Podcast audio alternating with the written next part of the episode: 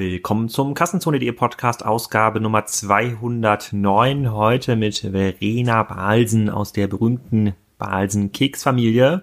Ähm, eine Frau, die mit Mitte 20 mehr Digitalisierungserfahrungen haben dürfte als äh, viele Vorstände in Deutschland. Ähm, auf jeden Fall ein für mich sehr beeindruckender Podcast. Bin ein großer Fan von Verena. Ich habe das bisher kaum so konsequent vorgetragen gehört, wie sie das denkt und wie sie auch über ihr Unternehmen denkt, wie man es digitalisieren kann und welche Konzepte eben nicht funktionieren. Da hat sie in den vier Jahren operativen Betrieb ihres Outlets Hermann in Berlin, wo Balsen ein paar Digitalisierungsprojekte outgesourced hat, schon extrem viel gelernt und ich denke, wir werden sie auf vielen Bühnen, auf deutschen und europäischen Online-Konferenzen sehen in den nächsten Jahren. Aber hört gleich mal rein, was sie zu erzählen hat. Ich bin auf jeden Fall ein bisschen verliebt. So, jetzt haben wir aber auch noch einen Podcast-Sponsor zu präsentieren und zwar ist es diesmal äh, PayPal mit Business in a Box. Äh, was ist das eigentlich? Ähm, PayPal Business in a Box, das ist ein Shop-Paket, so könnte man das nennen. Es ist die optimale Möglichkeit für Online-Shop-Betreiber und kleine Unternehmer direkt mit ihrem Online-Business durchzustarten. Ähm, das ist eine Kooperation mit 1 und 1 und äh, PayPal Plus bietet in dieser Kooperation die vier beliebtesten Zahlungsarten an, PayPal, Lastschrift, Kreditkarte und Rechnung. Es gibt natürlich auch integrierte Buchhaltungstools von 1 und 1 und ähm, Marketing kann man mit diesem System auch relativ gut machen. Ich habe mir das schon mal angeguckt, das Video, das sieht tatsächlich für kleine Shopbetreiber ähm, oder für kleine Händler tatsächlich ganz spannend aus. Da gibt es ja den einen oder anderen Wettbewerber im Markt, aber ähm, schaut euch das mal an. Ihr findet die Informationen auf www.paypal.de slash box und ähm, da bin ich mal gespannt auf euer Feedback von denjenigen, die sich damit konkret auseinandersetzen und damit auch einen Shop betreiben. So, jetzt aber erstmal viel Spaß zum Thema Keks-Digitalisierung mit Verena Balsen. Verena, willkommen zum Kassenzone.de Podcast äh, hier im wunderschönen Berlin im Hermanns. Ähm, heute reden wir über äh, Kekse, äh, digitale Kekse, Digitalisierung äh, und vieles mehr. Sag doch mal, wer du bist und was du machst. Ich bin Verena, ich bin die vierte Generation von Balsen. Ähm, und ich habe vor vier Jahren eine Tochtergesellschaft von Balsen gegründet, die da heißt Hermanns, nach meinem Urgroßvater ähm, wo wir separat von unserem Kerngeschäft ein Team aufbauen, was neue Innovationen im Lebensmittelmarkt sucht, was rausgeht in die Welt und sucht nach Themen, die Probleme lösen, wie Zucker, äh, Mehl, äh, alle Formen von Gesundheit, Nachhaltigkeit. Was, wie könnte unser Foodmarkt in Zukunft aussehen? Und wir bauen quasi eine Datenbank aus, äh, wie könnte ein Foodmarkt morgen aussehen. Gibt es zuckerarme Kekse? Fällt mir gerade, ich habe noch vorhin schon mal nachgedacht, das hat mir gar nicht, gar nicht besprochen. Gibt es noch? Gibt es Ein Zartbitterkeks quasi. Das wäre so diese Richtung. Ich glaube, ich glaube total daran, dass es nicht darum geht, dass wir in Zukunft einfach weniger von allem machen, sondern dass wir über ein neues System nachdenken müssen, was inhärent besser funktioniert als das, was wir jetzt haben. Und ich glaube, ehrlich gesagt, das ist jetzt die beste Zeit, um genau das zu tun hier in Berlin zum Thema Food-Innovation auf jeden Fall. Ähm, kannst du noch mal zwei, drei Stichworte zum Thema Balsen sagen? Ich glaube, die meisten kennen das als Marke, als ähm, mhm. Ähm, äh, Keksmarke aus Hannover, wenn ich mich nicht ganz äh, irre. Mhm. Ähm, wie viele Leute backen da Kekse jeden ja, Tag? Wir sind 130 Jahre alt. Wir haben Marken wie Balsen, Leibniz, Pickup, äh, dann noch ein paar Sachen am Rand, äh, ein paar, eine polnische Firma, eine, eine österreichische Firma. Wir sind jetzt um die 2800 Leute ähm, wir backen in Deutschland und in Polen. Und was gibt es noch über uns zu sagen? Wir machen ungefähr 550 Millionen Umsatz. 550 Millionen Umsatz und äh, als historisches Unternehmen angekommen mitten in der Digitalisierungsphase, würde ich mal sagen. Mhm. Ähm, vielleicht können wir da auch mal anfangen. Ihr seid ja, äh, wie verkauft man eigentlich heute Kekse? Ja, ihr seid ja ein Unternehmen, so habe ich das kennengelernt, was über den klassischen Einzelhandel verkauft. Also mhm. ihr seid bei Rewe gelistet, bei Aldi, denke ich mal auch, ähm, und bei den, bei den ganzen klassischen äh, Marken. Ähm, ist das auch noch eure primäre Vertriebsstruktur für Keks oder gibt es einen großen Corporate-Keksmarkt? Also irgendwo müssen diese ganzen Konferenzkekse herbekommen, die ja auch mhm. von euch äh, bestückt werden. Kannst du das mal erzählen? Wie kommt ja. der Keks an den Mann? Momentan sind wir komplett abhängig vom Retail. So, so wie, ich würde mal sagen, das ist eine der größten Diskussionen in unserer Branche. Wir mhm. sind komplett abhängig von einem Retail, der genauso seine, seinen Zwang jetzt hat und seine Themen hat, wie er sich neu positionieren muss in der Zukunft. Das heißt, diesen Druck auf uns überträgt. Und wir müssen zukünftig Wege finden, wie wir ein Direct-to-Consumer-Business bauen können.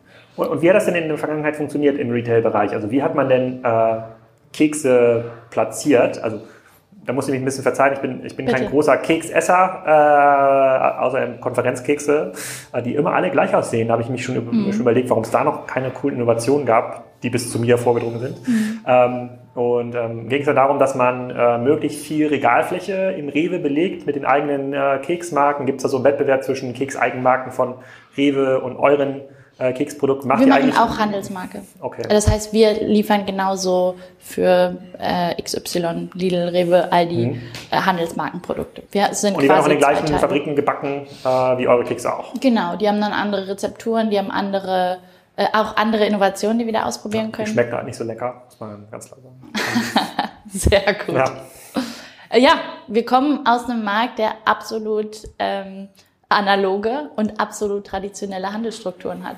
Was ist der Trigger für das Nachdenken in neuen Geschäftsmodellen, das was du ja hier machst, beziehungsweise in Digitalisierung in Form von ähm, unabhängiger werden oder eigene Direkt kann Direktvertriebskanäle aufbauen, weil äh, von sich heraus innovieren Unternehmen eigentlich ganz selten. Die versuchen mhm. eigentlich immer more of the same zu machen und dann halt ein bisschen günstiger und dabei mehr mhm. Geld zu verdienen. Wo würdest du sagen, kommt bei euch der Trigger her? Ich war 21, als ich angefangen habe und ich weiß nicht, wie man traditionell Kekse verkauft. Und das ist meine größte Stärke, würde ich sagen. Ich weiß nicht, wie man es normalerweise macht. Deswegen weiß ich auch nicht, ich weiß auch nicht, wie man normalerweise Marken positioniert. Ich weiß nicht, wie man normalerweise Produkte entwickelt. Und das ist die große Chance genau deswegen kann ich in ein Unternehmen reingehen, das meinen Namen trägt, wo ich jede Tür aufmachen kann und reingucken kann und fragen kann, warum das denn so ist. Und genau aus dem Grund, glaube ich, können, kann ich versuchen, andere Wege auszuprobieren. Das ist der Trigger für dich. Das stimmt. Wie alt, bist, wie alt bist du jetzt? Darf man das fragen? 25. 25. Okay. Das heißt, ich mache das jetzt seit vier Jahren. Ah, okay. Aber der Trigger so, für das Unternehmen selber? Der Trigger für das Unternehmen war, als ich mit 21 reinkam und jede Menge dumme Fragen gestellt habe und mich in jede Menge Fettnäpfchen reingesetzt habe, mhm. weil ich nicht verstanden habe, dass sie da waren. Und ehrlich gesagt, das hat für uns einen langfristigen Strategieprozess ausgelöst. Das hat für uns Diskussionen ausgelöst, die es heute noch gibt und die es noch die nächsten paar Jahre geben wird. Und ist das Unternehmen schon immer familiengeführt gewesen? Habt ihr viel externes Management auch gehabt? Immer familiengeführt, zwischendurch mal, wenn die Generationen alterstechnisch auseinander waren. Und jetzt seit Mai ist mein Vater in den Verwaltungsrat gewechselt und wir haben jetzt externes Management. Hm, okay, also wie Otto das auch mal ein paar Jahre ähm, mhm. oder eigentlich immer noch, ähm, immer noch macht. Okay, das heißt, du bist der Trigger, das ist schon mal ganz spannend, weil die meisten sagen ja, hm, also die Abhängigkeit zum Handel äh, steigt, die Margen sinken, wir müssen es ist nicht, tun. Verstehe mich nicht falsch, es ist nicht so, als wüssten wir nicht, als gäbe es nicht Menschen in diesem Unternehmen, die genau wissen, wir haben Druck. Das Thema ist nur, und damit beschäftige ich mich gerade am meisten, wir bauen Strukturen, wir bauen noch mehr Strukturen, um so effizient, so qualitativ hochwertige Kekse wie möglich zu produzieren, in Massen, mit Margen, pipapo, und irgendwann verstricken wir uns in unseren eigenen Strukturen. Das muss ich dir nicht sagen, das erlebst du ja die ganze Zeit. Das stimmt. Kannst du ein bisschen was zum Keksmarkt erzählen? Wie groß ist denn der Keksmarkt? Keksmarkt?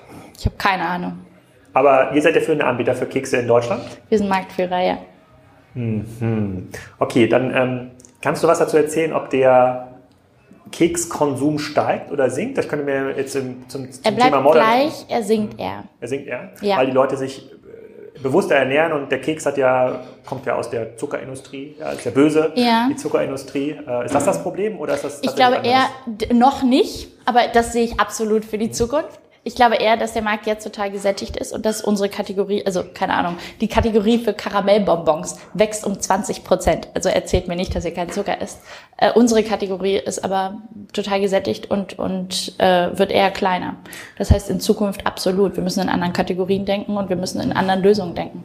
Hm. Gibt es denn aus deiner Sicht weltweit schon total innovative ich nenne es jetzt mal diese Kategorie Gebäck, ja, mhm. äh, Gebäckmodelle, die das schlauer machen? Oder sagst du, hier in New York gibt es da jemanden, der backt irgendwie zentral total coole Corporate-Kekse und der verteilt die an die Büros und macht damit Millionen Umsätze, schon Milliarden Wert. Gibt es sowas in dem Keksbereich? Gibt es, ja? aber eigentlich sind mir die Kategorien egal. Ich finde viel spannender, von Rohstoffen auszudenken und von Innovationsfeldern. Also es gibt Leute, die über Zucker völlig anders nachdenken. Es gibt natürlich Leute, die über Eiweiß völlig nachdenken. Es entstehen eigentlich neue Märkte für gesündere Schokolade, für äh, andere Formen von Frühstück, für was auch immer. Und ich komme eigentlich viel lieber aus einer Systemdenke. Was sind Rohstoffe? Was sind Bereiche? Was sind irgendwelche Food Trends, die für uns wichtig werden können?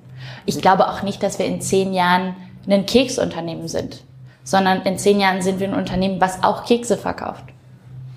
Keks as a Service. Hattest du in diesem Vortrag, den, du, den ich bei dir zuerst mal gesehen hattest, du nicht auch erzählt, äh, dass der Begriff, äh, der, der, das Wort Keks auch durch deine Familie geprägt wurde? Kannst mein du das nochmal erzählen? Urgroßvater Hermann. Mein Urgroßvater Hermann war in UK und hat dort British Shortbread gesehen. Die hießen Shortcakes.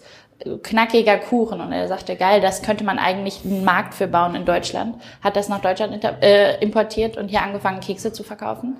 Und hat die Cakes genannt. Hermann Balsen Cakes Deutsche konnten aber das nicht aussprechen, also haben sie Kakes gesagt. Dann hat er irgendwann gesagt, okay, dann nenne ich es halt Keks. Und irgendwann hat der Duden das übernommen. Daher kommt das also. Mhm. Ah, okay. Und vorher gab es nicht so ein, ein kurz Vorher gab es keine Kekse und vorher gab es auch keine Fließband. Er hat noch vor Henry Ford das Fließband gesehen in Meatpacking District in Chicago. Das war irgendwann Ende äh, 1880 oder sowas und hat zurück nach Hannover gebracht und hat daraus eigentlich, war einer der Founding Fathers of industrielle ähm, Lebensmittelproduktion. Cakes kommen von Cake. Ich mir auch mal, ich weiß gar nicht, was ich vorhin im Büro erzählt habe, als ich gesagt habe, ich mache mit dir Interview, da habe ich, glaube ich, eine andere Geschichte erzählt. Naja, jetzt wissen wir es auf jeden Fall. Da hat sich schon mal für, dafür gelohnt. Wenn du hier, du sitzt ja schon mal, wir sitzen ja mitten in Berlin hier, ne? Ich glaube, noch, noch hipper hier äh, an der Torstraßenecke kann man, glaube ich, gar nicht sitzen ähm, äh, in Berlin. Hat auch Gibt's, ewig gedauert, hier den Ort zu finden. Glaube ich, glaube ich. äh, was gibt es denn für Food Start-up-Vorbilder aus Berlin, wo du sagst, so, hm, davon könnten wir uns eigentlich ein bisschen was abschauen? Ähm, schwierig, weil ich sehe uns nicht als Start-up. Ich sehe uns als genau das Hybrid zwischen Traditionsunternehmen und Innovationsvehikel. Das hm. heißt, ich gucke gern auf Startups und sage, das sind Läden, von denen wir echt äh, lernen können, wie sie über, was weiß ich, die Industrie nachdenken. Also zum Beispiel gibt es hier ein Unternehmen, was hier um die Ecke war vor zwei Jahren. Die haben eine Melone gefunden in China, die 2000 mal süßer ist als Zucker und die kannst du trocknen und mahlen und daraus eine Zuckeralternative entwickeln. Also es gibt 500.000 Zuckeralternativen da draußen, aber diese tut nichts mit deinem Insulinspiegel, ist komplett natürlich und die haben gesagt, wir können daraus etwas bauen für den Massenmarkt. Funktioniert die für Low Carb Diäten? Absolut, klar. Ja? Ja, klar. Das ist auch ein großer Trend hier. Okay, also da, du siehst dich nicht als Startup, aber ich überlege mir halt, du bist ja, wenn du jetzt vor vier Jahren hier angefangen hast und frei reingehst und sagst, du musst eigentlich das Unternehmen so ein bisschen neu erfinden, du machst das auch bewusst außerhalb, da kommen wir gleich zu, äh, äh, wie diese Struktur funktioniert. Ähm, wie gehst du denn daran? Also was hast du denn, was, was macht denn hier das Hermanns? Wir sitzen ja hier in einem, ich würde mal sagen, Coworking-Café. Wir suchen, wie gesagt, Innovationen. Wir suchen Lösungen da draußen. Wir glauben nämlich, dass die wirklich spannenden Sachen, du kannst nicht Food-Innovation googeln. Ich glaube auch nicht mehr an diesen ganzen Konferenzscheiß. Ich, ich glaube nicht, dass wir auf Innovationskonferenzen Food-Innovation? Das ja. gibt es. Ja, ich google mal parallel hier, ich bin im Internet. Was googelst du? Produktinnovation. Food, Food Innovation. Food ja, let me tell you about my biggest pet peeve. Na. In der Lebensmittelindustrie diskutieren wir gerne über dein Lieblingsthema Digitalisierung, was ja super wichtig ist. Mhm, mhm, wir diskutieren kein einziges Mal darüber, ob wir unsere Produkte angehen müssen und unsere Produkte neu denken müssen, in ihren Grundbausteinen. Wir kippen Chiasamen oben drauf auf unsere Produkte, die gleich bleiben. Und das habe ich mir zu meiner Agenda gemacht. Wir müssen unsere Grundprodukte angehen. Und weißt du was? Ich finde Digitalisierung total wichtig. Aber es gibt in deiner Welt genug Leute, die ranwachsen und darüber diskutieren. Und, und daran arbeiten, hoffentlich. Das heißt für mich nicht, dass Digitalisierung nicht wichtig ist. Aber ich glaube, jetzt ist der Zeitpunkt, wo wir unsere Grundnahrungsmittel völlig neu denken müssen. Das ist aber für mich, liebe Verena, das ist, sehr, sehr schwer. das ist Elektrifizierung. weil das hat ja erstmal mit der Digitalisierung, du hast recht, das hat mit der Digitalisierung nichts zu tun. Ihr müsst sowieso immer gute Produkte entwickeln und bisher hat das mit dem Keks gut funktioniert. Vielleicht ist das quasi morgen der Zartbitterkeks. Das muss ich mir gleich schützen lassen, das ist eine super Idee. Äh, oder zuckerloser Keks oder der, die Keksmöhre, whatever. Und ähm, für mich ist ja Digitalisierung in eurem Sinne eher, dass man das Handelsmodell verändert. Also mhm. wenn ihr, ihr könnt halt heute das Absatzmodell, das ist auch okay, so Rewe, Edeka, Aldi, äh, Lidl werden auch in zehn Jahren wahrscheinlich noch den Großteil des äh, Retail-Marktes machen, haben natürlich jetzt ein Problem, weil sie angegriffen werden von den neuen Absatzmodellen, die auch einen, eine sehr, sehr kaufstarke Zielgruppe ähm, ansprechen können und die auch vereinnahmen. Sehen wir jetzt mhm. gerade mit Picknick, sehen wir mit HelloFresh, sehen wir mit anderen Diensten. Mhm. Dann will ich natürlich schon, okay, was, wie würde ich denn da rangehen, wenn ich diese, dieses coole Produkt habe? Und Keks ist ja sehr positiv besetztes mhm. Produkt, noch in, in Deutschland zumindest also bei uns in der Familie, kann, ich das ganz klar sagen. Ähm, wie würde ich da rangehen, um mich ein Stückchen unabhängiger zu machen oder direkter zu machen? Und da sehe ich momentan die Herausforderung, die viele Hersteller haben, das ist halt ein ja, es ist kein Low-Involvement-Produkt, ist vielleicht falsch ausgedrückt, aber es ist, es ist ein, ein, Produkt, was in der Regel keine sehr hohen Warenkörbe mhm. generiert. Das heißt, du bist im Direktvertrieb, ähm, sitzt du auf hohen Stückkosten mhm. äh, pro, äh, äh pro Item, also pro, mhm. Versand, also pro versandten Item. Da kommt man also um die äh, den klassischen Handel nicht drumherum. Ein Automobilhersteller, fair enough, der braucht das Autohaus vielleicht nicht mehr, weil ja. dieses Produkt einfach teuer genug ist und das Involvement hoch genug ist. So genau, und vor, vor fünf Jahren hätten wir über Keks-Abo gesprochen. Ja, hier, Verena, könnt ihr das nicht vorstellen, sozusagen, äh, äh, oder so eine Wut für Kekse. Ja, ja sozusagen ein Maybe, Keks jeden Tag. Genau, das hätten wir bespre besprechen können, das hätten wir vielleicht sogar gemacht und auch das wäre keine langfristige Lösung gewesen, nicht wahr? Das heißt, genau das, was du sagst, wir sind eigentlich ein Produkt, was du auf deinem Weg irgendwie spontan noch einkaufst, weil du es halt irgendwie geil findest und weil es für dich ein Stück Geborgenheit und Familie und so weiter ist. Wie baust du das in ein E-Commerce-Modell ein? Also eigentlich ist unsere Vertriebsstrategie ja bis jetzt Emotionalität. So, so kitsch das klingt. Äh, genau. Macht ihr TV-Werbung? Ja, klar. Ja? Klar. Ach, stimmt, für Pickup, ja. Aber ich schaue zum Beispiel kein Fernsehen mehr. Und ich weiß nicht, das heißt, du brauchst, eine, du brauchst eine eigene Netflix-Serie, wo du Produktplatzierungen für Pickups machen kannst. Sozusagen. Wahrscheinlich, wahrscheinlich. Ja, Pickup Superman. Hm. Also versteh mich nicht falsch. Ja, ich will nochmal kurz zurück wie, zur Digitalisierung. Ja. Absolut. Hundertprozentig. Und das wird die größte, eine der größten Herausforderungen für uns sein. Es wird aber nicht die einzige Herausforderung sein. Denn du kommst aus einem Markt, wo Innovationen von Natur, von Natur aus der Treiber sind für euren gesamten Markt. Ihr habt eine Pipeline aus Innovationen, durch die ihr neue Kategorien baut, neue Produkte, pipapo. Wir nicht. Wir haben irgendwann mal vor 100 Jahren gesagt, so sehen unsere Produkte aus. Nicht nur wir Basen, sondern wir Lebensmittelindustrie und dann entschieden, dass das jetzt so bleibt die nächsten 100 Jahre, bis wir vergessen haben, dass sie eigentlich anders sein könnten. Und das ist relativ krass. Und das ist eigentlich super spannend. Gut, wie bist du denn dieses Problem angegangen?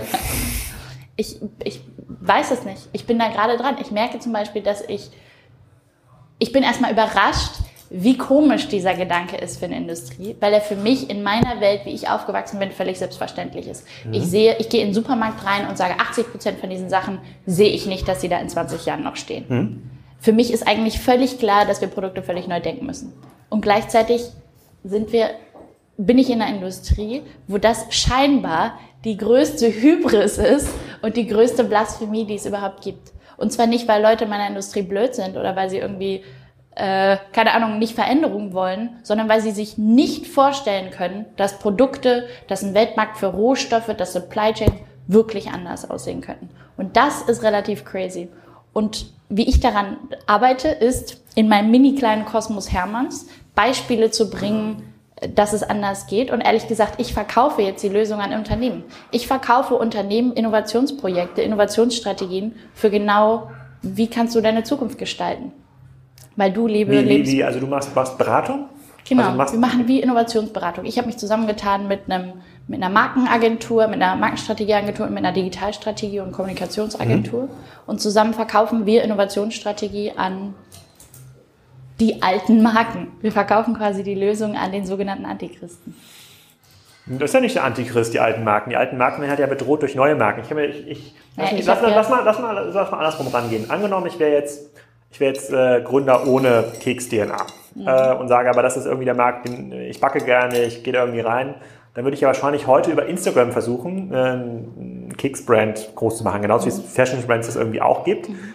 Bräuchte halt irgendein Modell, bei dem man halt Warenkörbe von 20, 30, 40 Dollar ähm, absetzen kann, äh, damit sich das irgendwie verschicken lässt über den äh, mhm. Shopify-Shop, den man dann in der Regel ähm, in der Regel einrichtet. Und damit verdringe ich ja schon mal äh, ein Stückchen von deinem Keksumsatz. Mhm. Ne? Weil es wahrscheinlich wird das der gleiche Warenkorb sein, auf den ich dann mhm. den ich zugreife. So würde ich ja, das wäre so eine Möglichkeit daran zu gehen. Also wer mhm. entscheidet eigentlich in Zukunft, was gekauft wird? Also wie funktioniert Werbung? Das verändert sich ja gerade, weil du, wie du gerade selber sagst, du guckst halt Netflix oder halt gar mhm. kein, gar kein lineares Fernsehen mehr. Die erreicht man mhm. vielleicht nur noch bei Instagram oder bei, mhm. ähm, oder bei Netflix. Auf der anderen Seite jetzt aber so sein, naja, das Balsengeschäft, was ihr heute macht, ist ja noch ähm, im Kern profitabel und das funktioniert auch ganz gut und das ist auch total bequem. Ne? Man produziert viele Kekse, schickt die LKWs zu äh, Rewe und Rewe kümmert sich um den Rest. Das ist eigentlich ein ganz cooles Geschäft, ne? sozusagen Wholesale. Nicht mit dem, also der Endkunde ist schon ziemlich nervig. Ne? Sozusagen, der beschwert sich, der will immer was Neues haben, man muss super, äh, man muss super agil sein und ähm, das ist halt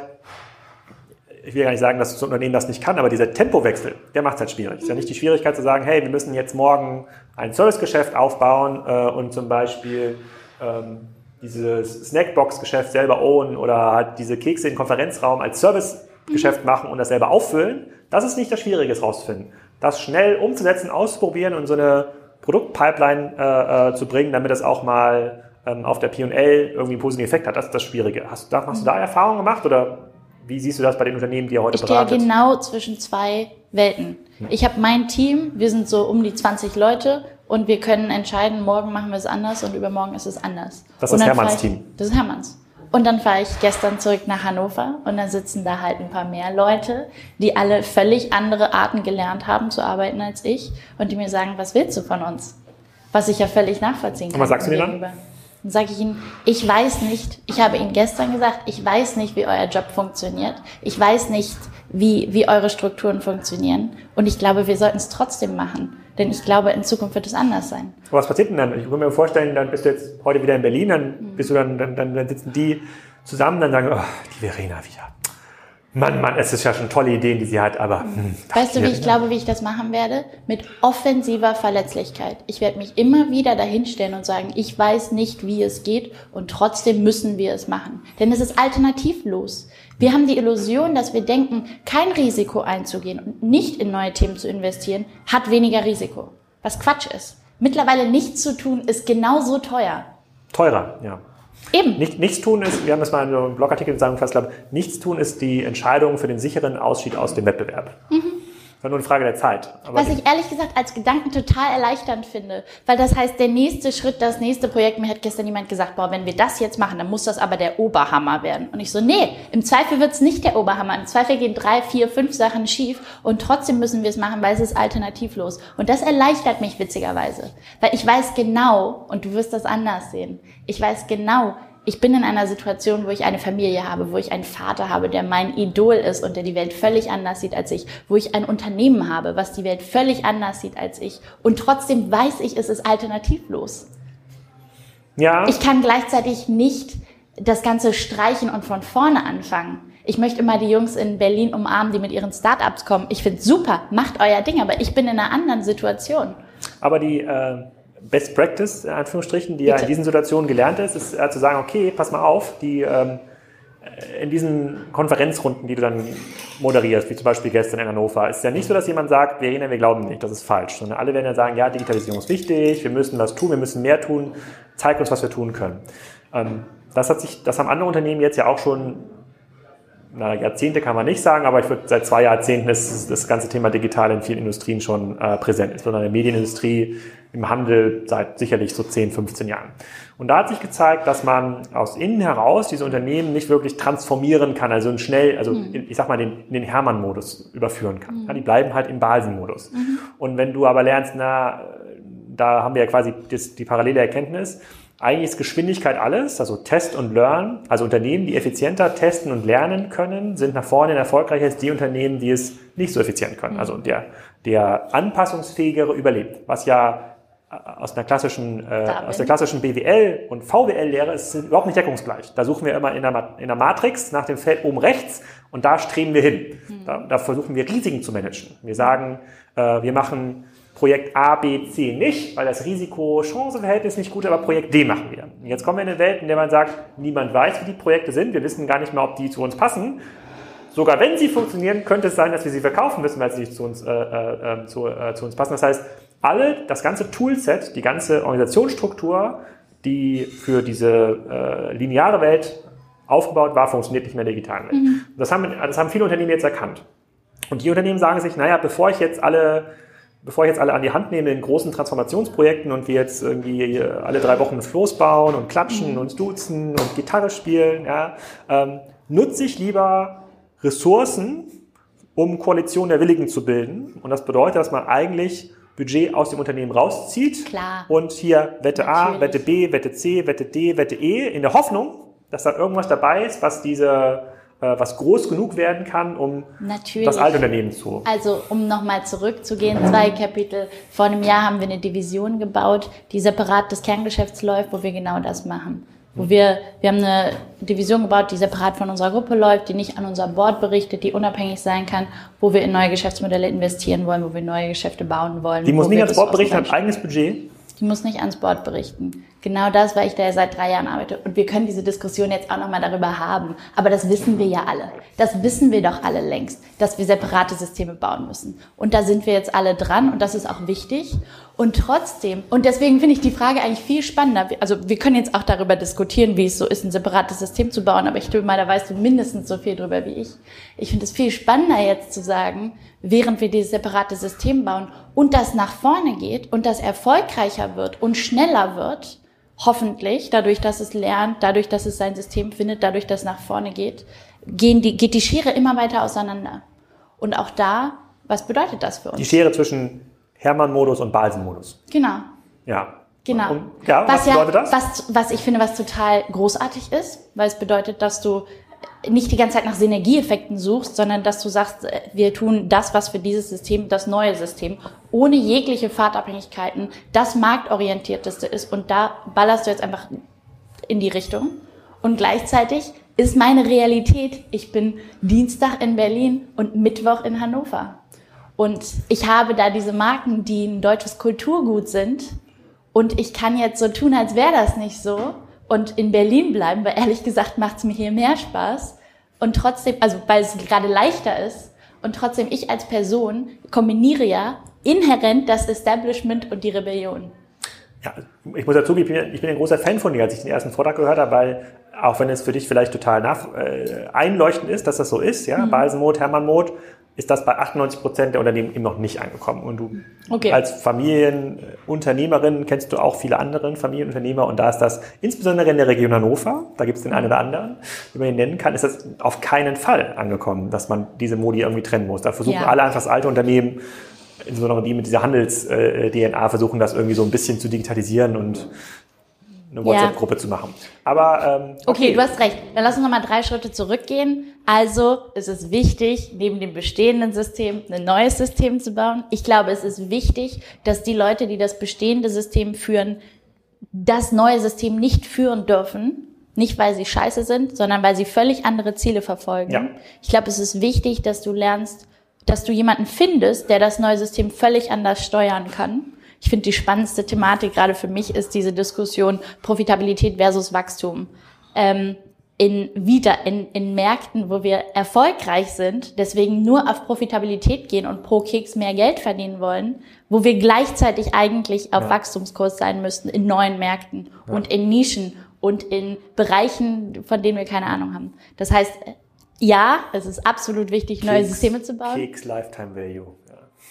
Ja. ja, ja, genau. Und aber, weißt aber, aber wie machst du das denn? Also du sagst ja, das ist die Herausforderung, die du jetzt gerade am spannendsten findest. Mhm. Die beiden Systeme entwickeln sich auseinander, die mhm. Es entwickeln sich im neuen System, das erleben wir quasi auch in den, die da schon ein bisschen weiter sind, sozusagen, da wird das, wenn das neue System auch zehn Jahre alt ist, auch schon wieder veraltet, müssen mhm. es wieder neue bilden. Das heißt, es gibt nicht diesen, auch wenn es einen Übergang geben sollte, von alt mhm. zu neu, ist der nicht linear, sondern er muss auch immer, immer springen. Mhm. Machst du das denn? Also wie, wie gibst du dann den Leuten, und du bist ja dann der Hoffnungsträger ja auch ein bisschen für das Unternehmen, wie gibst du den Leuten denn irgendwie ähm, die Zuversicht, dass sie das Richtige tun und nicht das Gefühl, ey, ihr arbeitet eigentlich in einem Modus, die gibt es wahrscheinlich in 20 Jahren äh, ähm, äh, ähm, ähm, nicht mehr, aber wir brauchen euch trotzdem, weil es verdient ihr heute Geld. Mhm. Wie, wie, machst du das?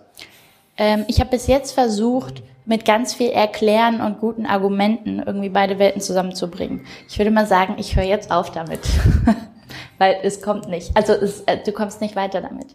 Ich glaube, ich möchte jetzt eher lernen, ich, ich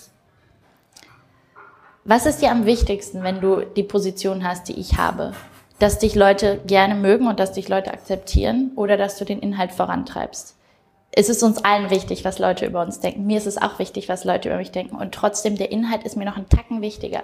Denn ich bin mir sicher, dass wenn Hermann hier wäre, dass er heute hier wäre, dass er ein neues System bauen würde und es wäre ihm scheißegal, der würde das einfach durchziehen.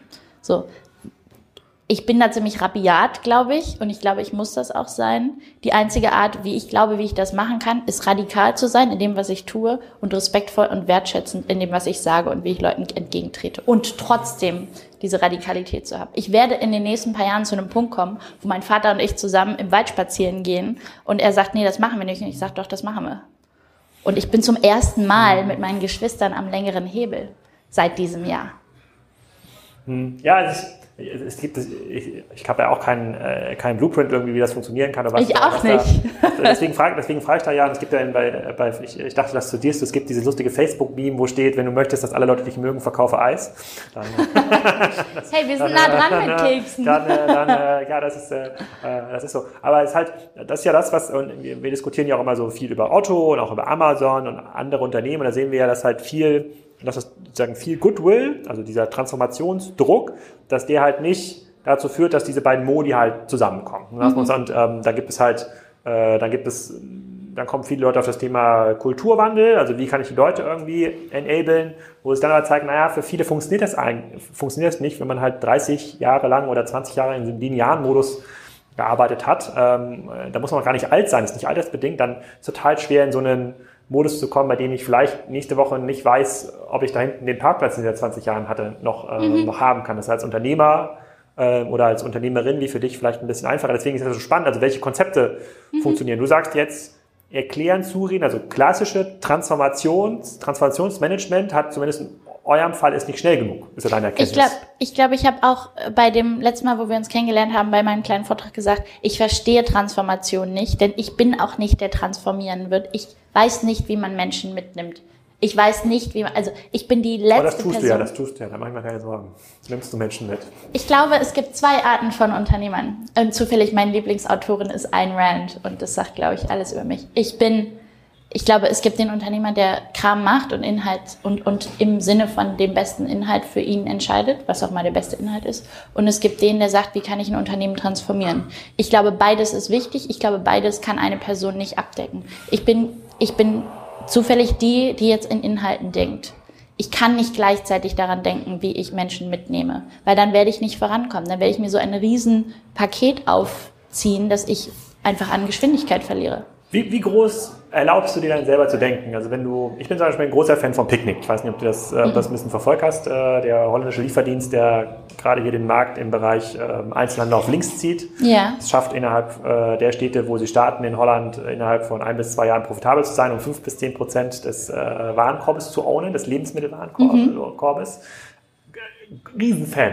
Mhm. Ähm, äh, ähm, und total nett, machen alles ganz nachhaltig, Elektroautos und nehmen die Sachen wieder mit. 25 Euro Mindestbestellwert, kostenlose Lieferung, nette Leute, also ein Häkchen nach dem anderen Klingt sammeln die quasi ja. auf meiner äh, Scorekarte an. So, das ist ein Unternehmen, das wahrscheinlich jetzt, wir machen vielleicht 200 Millionen Außenumsatz dieses Jahr, die dann bei dem Zinsniveau, wenn die, was wir gerade haben, wahrscheinlich mit zwei bis drei Milliarden bewertet sein. So, mhm. ich sage, okay, wenn ich, das, das sind eigentlich die Unternehmen nach vorne raus, besser entscheiden oder den Zugang zum Kunden haben, nicht mhm. mehr die Revis und äh, Edikas, die genau wissen, welcher Kunde was will, mhm. äh, was einen hohen, einen hohen Impact auf das Thema ähm, Produktmanagement hat. Also was muss ich eigentlich produzieren, vielleicht auch für welchen Markt. Also mhm. nicht alle Kekse überall gleich verteilen, sondern gucken, den Vollkornkeks gibt es halt eher in Bayern und mhm. den, keine Ahnung, Weißbrotkeks oder wie man es nennt, den mehrmehligen Keks gibt es vielleicht eher in Schleswig-Holstein bei uns. Mhm. Ähm, könntest du dir vorstellen, auch äh, sozusagen solche großen Beteiligungen oder ganz groß außerhalb des Unternehmens zu investieren oder sagst du, nee, das, das lenkt eigentlich zu stark ab vom Kerngeschäft? Du meinst, ob wir investieren würden in sowas? Ja, aber das sind ja Größenordnungen, wo man sagt, also, dass ihr jetzt in Startups investieren könnte, das, kann, das ist, glaube ich, ein No-Brainer, wenn es irgendwie passt, aber hier reden wir über neunstellige Summen, naja, damit sind, man überhaupt Impact hat. Wir sind ja ein Mini-Laden auf dem Weltmarkt. Wir sind ja ein Kiosk auf dem Weltmarkt. Das heißt, wir müssen gewieft sein in dem, was wir tun. Auch Amazon war mein Kiosk. Das stimmt. Ich habe auch nichts gegen Kiosk, total. Ja. Nur ich, mir ist auch total bewusst, dass wir kein, kein Mondelez oder kein Nestle sind. Das heißt, wir müssen uns genau überlegen, was wir mit unserem Geld machen. Besonders in dieser Phase, wo ich damit planen muss, damit, dass wir ein paar dumme Sachen machen die nächsten paar Jahre. Ist das euer wichtigster Wettbewerb? Mondelez und Nestle? Ähm, Mondelez ist ein wichtiger Wettbewerber für uns und dann noch ein paar Lokale hier, so Grison de Beukela, hier Prinzenrolle und so ein Kram. Ja, das schmeckt gar nicht. Das schmeckt überhaupt nicht. Sehr gute Antwort. Prinzenrolle hat echt nachgelassen. ja. ja. okay, also. Aber ja, das heißt, meine Antwort ist jetzt gerade nein. Ich muss ja jetzt damit planen, dass wir erstmal ein paar dumme Fehler machen auf einem Weg, um unser neues System zu bauen. Ich muss ja eigentlich budgetieren damit, dass wir erstmal ein paar Sachen in Sand setzen. Weiß ich gar nicht, also was bei große, große Corporates sind auch nicht also die mögen mehr Geld haben, wir sind äh, das, was du hier bringst, ist ja Geschwindigkeit und Freiheit. Mhm. Ne? Du musst ja, also musst jetzt vielleicht deine Geschwister fragen wahrscheinlich, machen die ja das Geschäft in Hannover. Vielleicht nochmal deinen Vater, wenn es um größere Investment geht, aber ein Großkonzern, der in sowas wie Picknick und Co. investiert, das dauert schon eine ganze, mhm. eine ganze Ecke. Meistens sind es auch, sind es dann auch die strategischen Käufer mhm. äh, äh von so einem Business. Okay, aber denkt, in neue, in neue Startups investieren, könnt ihr euch schon vorstellen, du wirst ja wahrscheinlich auch den einen oder anderen Businessplan bekommen hier mhm. in deiner Funktion. ja. ja. Ja, sozusagen obwohl ihr gar kein Investor seid, aber ihr sitzt halt hier in der Straße, wo ja. Leute dauernd Geld suchen. Ja. Ähm, was, was, was überzeugt dich da oder wo, wo machst du die E-Mail überhaupt auf? Ich habe jetzt mittlerweile eine Evernote-Vorlage für Absagen. Und nicht, weil ich die Startups doof finde, sondern weil ich mit meiner Familie jetzt gerade gesagt habe, wir machen nur Sachen, von denen wir wirklich überzeugt sind. Und ich glaube total daran, erst dir am Anfang klar zu werden, was du machen willst, bevor du irgendwas machst. Und aus dieser Angst heraus, obsolet zu werden, aus dieser Angst heraus, äh, nicht mehr relevant zu sein, machen wir als Corporates gerade lauter Scheiß. Also Und die Fear of Missing Out quasi. Total. Fear of Missing Out führt zu wenn, wenn Angst der Treiber für unsere Strategie ist, dann ist das ein Problem. Wenn wir aus Angst heraus Strategie machen, dann, dann ist das ein Problem meines Erachtens. Das heißt, was wir jetzt gerade machen, ist sagen, vielen Dank, aber wir investieren momentan in nichts, selbst wenn mir das und meiner persönlichen Dringlichkeit in der Seele wehtut. Aber ich muss erst mit meiner kleinen Welt, meiner Familie damit dahin kommen, dass wir sagen, wir wissen genau, was wir machen wollen und wo wir hinwollen und wie wir uns dieses Unternehmen in zehn Jahren vorstellen. Ich bin am Dienstag drei Stunden mit meinem Vater bei ein Grad durch den Wald spaziert und habe gesagt, sag mir, wenn du dieses Unternehmen in zehn Jahren siehst, was steht da? Wie sieht das aus? Wenn wir nicht dieselbe Bild davon haben, dann machen wir jetzt hier 50.000 Sachen, genau das aus Fear of Missing Out. Und das möchte ich nicht machen. Und das sehe ich jeden Tag hier in Berlin, wenn so der Berlin-Tourismus aus Corporates, die aus insert name of town I've never heard of before hier nach Berlin kommen und sich irgendwelche Digitalläden anschauen, aus der Angst heraus obsolet zu werden. Quasi die Zoobesuche hier in Berlin, mal ein bisschen Startups angucken. Also Total. Ich bin, ja, selber quasi einer der Affen, der äh, sozusagen ja dann ich auch. in der Manese ich Bananen geworfen wird. äh, aber, äh, ja, aber das ist Teil, Teil des Geschäfts, äh, muss man sagen. Aber, genau. Und, und, und, wie ticken da deine Geschwister? Wie viele Geschwister hast du denn? Die dann Drei. Ich habe eine kleine Schwester und zwei ältere Brüder. Und die sind alle? Äh, die sind alle nicht im Unternehmen. Die ah. sind alle weit, weit weg vom Unternehmen, was Teil meiner Herausforderung gerade ist. Ich möchte hier nicht meine meine, momentan verhalte ich mich wie Napoleon. Und das sollte auch nicht länger so laufen. Ich muss einen Weg finden, wie ich mit meinen Nein, Geschwistern da. Du wirkst ganz äh, bodenständig. und, äh, totally balanced. Zurückhaltend, nicht wie Napoleon. Überhaupt, äh, Natürlich überhaupt, nicht. Überhaupt nicht. Okay, also aber ja, Priorität für aber, 2019 aber, ist, dass aber, meine Geschwister näher. Also investiert äh, ist, ist okay, aber trotzdem kannst du, ja, kannst du ja sagen, wenn du Dinge bekommst und du mal auch durchliest, äh, gibt es irgendwie Dinge, wo du sagst, so, das ist eigentlich die richtige Richtung, wenn mhm. ich investieren würde, nur das wäre überhaupt, das wäre interessant und das wird ja wahrscheinlich nicht mhm. der nächste Abo-Dienst für Kekse sein, gehe ich mal von aus. Nee. Wenn es das ist, hätte ich nicht. Für mich, wie gesagt, Entschuldigung, kein Digitalo, für mich äh, Gesundheit und Nachhaltigkeit. Und zwar nicht so ein bisschen zuckerfrei, sondern Produkte, die wirklich, wir sehen in den Staaten jetzt Geschäftsmodelle, die äh, keine Ahnung, die Milchalternative aus Erbsenprotein, die wirklich nachhaltig ist, die 200 Millionen in Funding bekommt und jetzt Welt, äh, Euro, amerikaweiten Rollout macht. Deren erster Investor Google war. Erbsenmilch. Ja. Warum? Weil Mandelmilch genauso scheiße ist, Nachhaltigkeitsaspekte wie, wie Kuhmilch. So. Ja. Das sind Sachen, die, ja. Toleranz fängt bei Laktose an. Ja. um nicht denselben Scheiß wieder zu sagen, ja, absolut, Handel super wichtig, verstehe ich nur nichts von. Ich verstehe aber was von Erbsen, Erbsenprotein.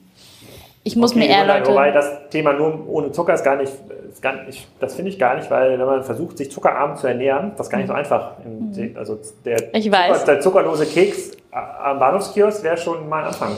Mhm. Heute decken auch die Kekse mit viel Zucker. Also das wäre schon mal so ein. Okay, das also begeistert dich sozusagen nachhaltig, äh, Nachhaltigkeit und gesunde ähm, gesunde Ernährung. Wir sind noch nicht dabei hängen, wir sind noch ein bisschen dabei stehen geblieben. Du hast gesagt, hm, in zehn Jahren ist dann Balsen noch ein Keksunternehmen? Wahrscheinlich nicht, wenn Balsen kein Keksunternehmen ist. Ist es dann noch ein Produktunternehmen? Ist es ein Softwareunternehmen? Ist es ein mhm. Dienstleistungsunternehmen? Weißt du das? Ja, willst du jetzt meine äh, als allererste Best Debüt guess. von meiner, von meiner Vision für Balsen hören? Ja. Wir werden ein Produktunternehmen sein. Wir werden andere äh, Vertriebskanäle haben, ganz bestimmt. Wir werden andere Geschäftsmodelle brauchen.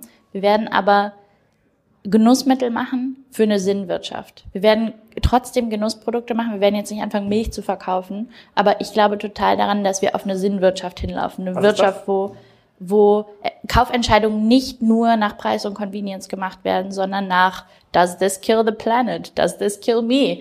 Und ich glaube, dadurch werden ganz andere Kategorien entstehen in meiner Welt. Und weißt du was? Wahrscheinlich wäre die schlauere Antwort jetzt, wir werden ein Softwareunternehmen. Aber ich bin Bäcker. Ich kann nicht anders. Ich liebe Food und ich liebe Foodprodukte. Und ich muss absolut, ehrlich gesagt, ich glaube, ich muss mir Leute finden, die mir, die mir erklären können, wie wir Handelsunternehmen werden können. Und Mhm. gleichzeitig werden wir trotzdem Food machen. Also, möchtest du mein Assessment hören zu deiner Oh, unbedingt. Vision? Nichts lieber als das. Das das. Bitte, bitte sag mir vorher das. genau- also, äh, also, ich finde schon mal sehr cool, ähm, aber auch in dieser, dieser tollen Produktewelt und keine Ahnung, ob ihr dann die Erbsenmilch verkauft oder den zuckerlosen, Mhm. den zuckerlosen Keks, geht es ja immer noch darum, den Kunden zu erreichen. Und das ist halt der Wettbewerb, in dem wir, äh, in dem wir gerade sind, bei dem halt die Unternehmen gewinnen und auch alle Margen der Welt kassieren, die Kontrolle über den Kundenzugang haben. Ich glaube, wir sollten Freunde werden. Das sind, das sind Unternehmen mit einer hohen Softwarekompetenz. So. Ähm, fairerweise sind auch die Produktunternehmen, die heute bei Instagram irgendwie groß werden, das sind auch klassische Produktunternehmen, aber ich, das halt so ein bisschen aus, dass halt dieser, dieser Kundenzugang ist halt einfacher zu verteidigen als eine bestimmte Produktinnovation. Und ich glaube total an das Thema gesunde Ernährung, deswegen machen wir ja auch, äh, produzieren wir auch äh, selber Rindfleisch. Wenn man sich aber überlegt, wie abhängig die Kunden in ihrer Kaufentscheidung sind von den Handelsstrukturen, die wir heute haben und wie schnell sie immer wieder zurückfallen in dieses, dieses Muster, oh, hier, der Keks ist jetzt 99 Cent, der 2,99 sieht gleich aus. Keine Ahnung, nehme ich den, der irgendwie, äh, äh, nehme ich den, der billiger ist muss ich sagen, hm, ich habe nicht so ein hohes Vertrauen in die Auswahlkompetenz des Kunden. Ich habe hohes Vertrauen, wenn ich diesen Kundenzugang selber kontrolliere. Ähm, und da gibt es halt auch viele empirische Studien wie ähm, Befragungen von einem Supermarkt in den USA, wo man sagt, so würdest du genveränderndes Food essen? Das war ja so eine Diskussion, keine vor zehn Jahren, glaube ich, war so Gen, nicht genverändert, war, glaube ich, so ein ganz großes Thema. Und äh, dann haben irgendwie 90 Prozent gesagt, nein, auf jeden Fall, auch wenn es teurer ist, immer äh, normales äh, Brot. Und dann haben sie so ein Test, äh, äh, Testregale aufgebaut, so rechts äh, Gebäck für 99 Cent, also äh, Brot, Brötchen und äh, links dann 2,99 und bei 99 Cent groß sozusagen hier die äh, Gene-Optimized Food. Fast alle, die gesagt haben, natürlich würden wir das nicht genverändern nehmen, haben das dann gekauft. Und das ist ja im Fleischbereich auch so. Es gibt halt, es gibt halt kaum äh, Nahrungs, Nahrungskompetenz. Also wenn du 90 Prozent der Bevölkerung sagt, dass ähm, Steak vom Jungbullen ist ein Positivprädikat. Ja, Jungbulle ist aber das schlechteste Fleisch, was man essen kann. Ja, Steak. das weiß So. ich gar nicht, wieso.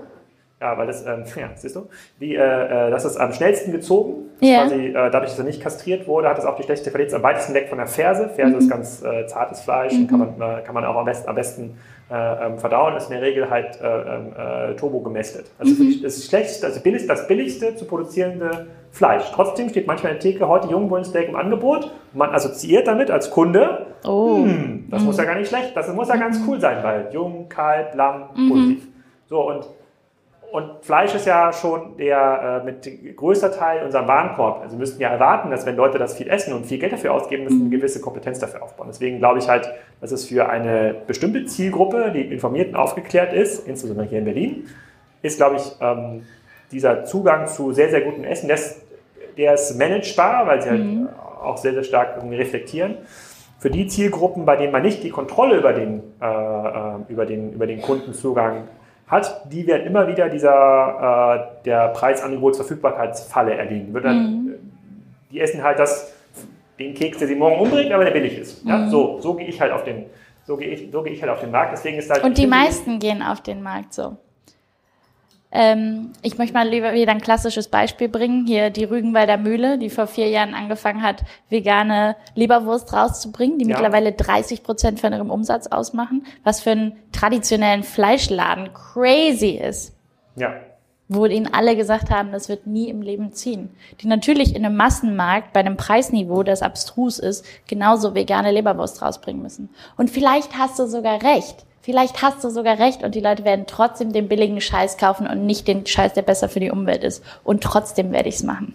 Das macht ja auch Sinn. Ich, ich, ich, ich versuche quasi das nur so ein bisschen zu challengen, weil Ja. ich habe ähm, äh, hab in einem Podcast, in einer anderen Show, die wir machen, der Wimlex Show, haben wir gerade den ähm, Gründer von äh, Meetable in, äh, interviewt. Das Meetable ist ein Anbieter aus Holland, einer von so fünf, sechs führenden Startups weltweit, die in dieser Forschung sind, ähm, in vitro Fleisch zu produzieren. Mhm. Also irgendwie aus Stammzellen, da gibt es verschiedene Verfahren und ähm, die versuchen in zwei, drei Jahren wollen sie so weit sein, dass man so einen Burger für 30 Dollar äh, produzieren mhm. kann und dass man das auch wirklich ein, sozusagen, dass man auch sozusagen Fleisch designen kann. Also man mhm. kann Fleisch produzieren ohne Tier drumherum, mhm. was schon nicht schlecht ist.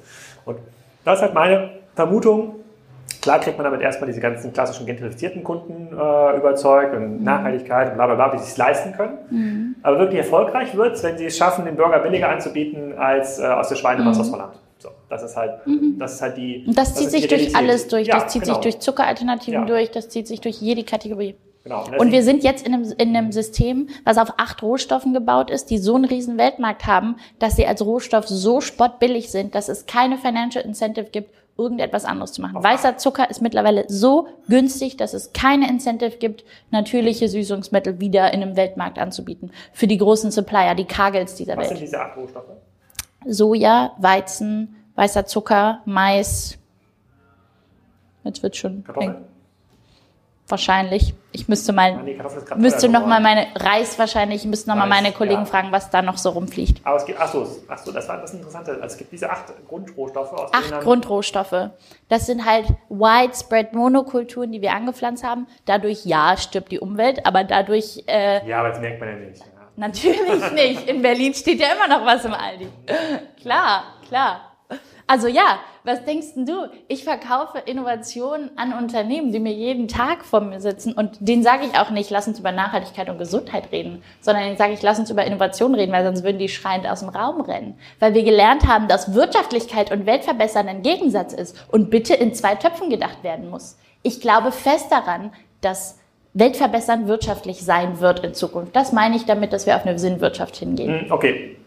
Ja, das wäre schön, wenn das so wäre. Ich habe wenig Hoffnung, dass es so kommt. Dann lass uns doch in 20 Jahren nochmal sprechen. Das ist nur datenbasiert. Alles ich klar. wünsche dir, das, dass es auf jeden Fall kommt. Vielleicht noch ein sozusagen, äh, wir sind schon am, äh, sozusagen zeitlich hier am Ende halbwegs angekommen. Ähm, deswegen eine Frage, die mich persönlich interessiert ist, ähm, du musst dich jetzt, du hast quasi so einen du hast so quasi so ein multidimensionales Herausforderungsfeld. Ne? Hier neues mhm. Business aufbauen, Leute suchen in Berlin, alles transformieren, das alte Business, äh, dann das ganze Thema so Nahrungsmittel, gesund, nicht gesund, nachhaltig, nicht nachhaltig.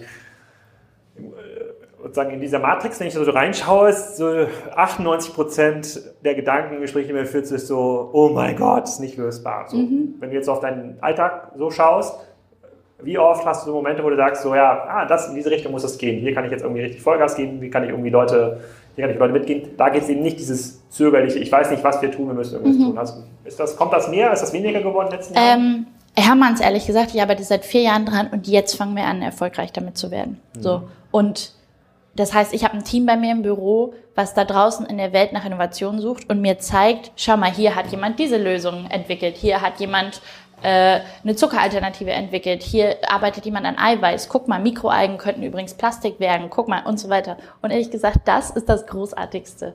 Wir sind ja, wir sind ja, wir bauen ein Business daraus, dass wir die Lösungen finden. Wir verkaufen ja Hoffnung, wenn ich richtig kitschig sage. Also wenn du, wenn du also quasi aus Berlin nach Hannover fährst, sozusagen lächelst du, und wenn du aus Hannover nach Berlin fährst, bist du nachdenklich.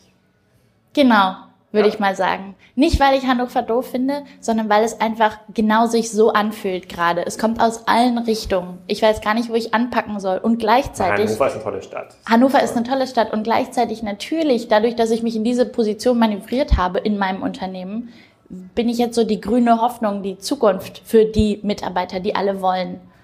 Und ehrlich gesagt weiß ich auch nicht, wie die Zukunft sein wird. Ja, das ist ein, äh, das ist ein, das wäre ein schönes Schlusswort, aber du hast, ich möchte dir das letzte Wort geben. Gibt es noch Dinge, die du dir äh, äh, sozusagen, wo du sagst, da freue ich mich 2019 richtig drauf oder ähm, die du jetzt hier nochmal in die Kamera sagen musst, außer dass die Leute sich natürlich nachhaltig und gesund und bewusster ernähren müssen. Mhm. So, das versuche ich auch zu vermitteln, aber ich merke es ja selber, wie schwer es ist im, mhm. äh, im, äh, im, im Alltag. Also brauchst du, Mitarbeiter, brauchst du Mitarbeiter, Businesspläne brauchst du offensichtlich nicht. ich mache seit einem Monat Coaching mit dem Wunsch, mein professionelles Leben aufzuräumen. Denn ich glaube, diese Herausforderung können wir nur angehen, wenn wir da mit einer neuen Verletzlichkeit und mit einer Ruhe und einem gewissen Abstand rangehen. Du wirst Dieses, gecoacht oder du coachst? Ich werde gecoacht. Okay.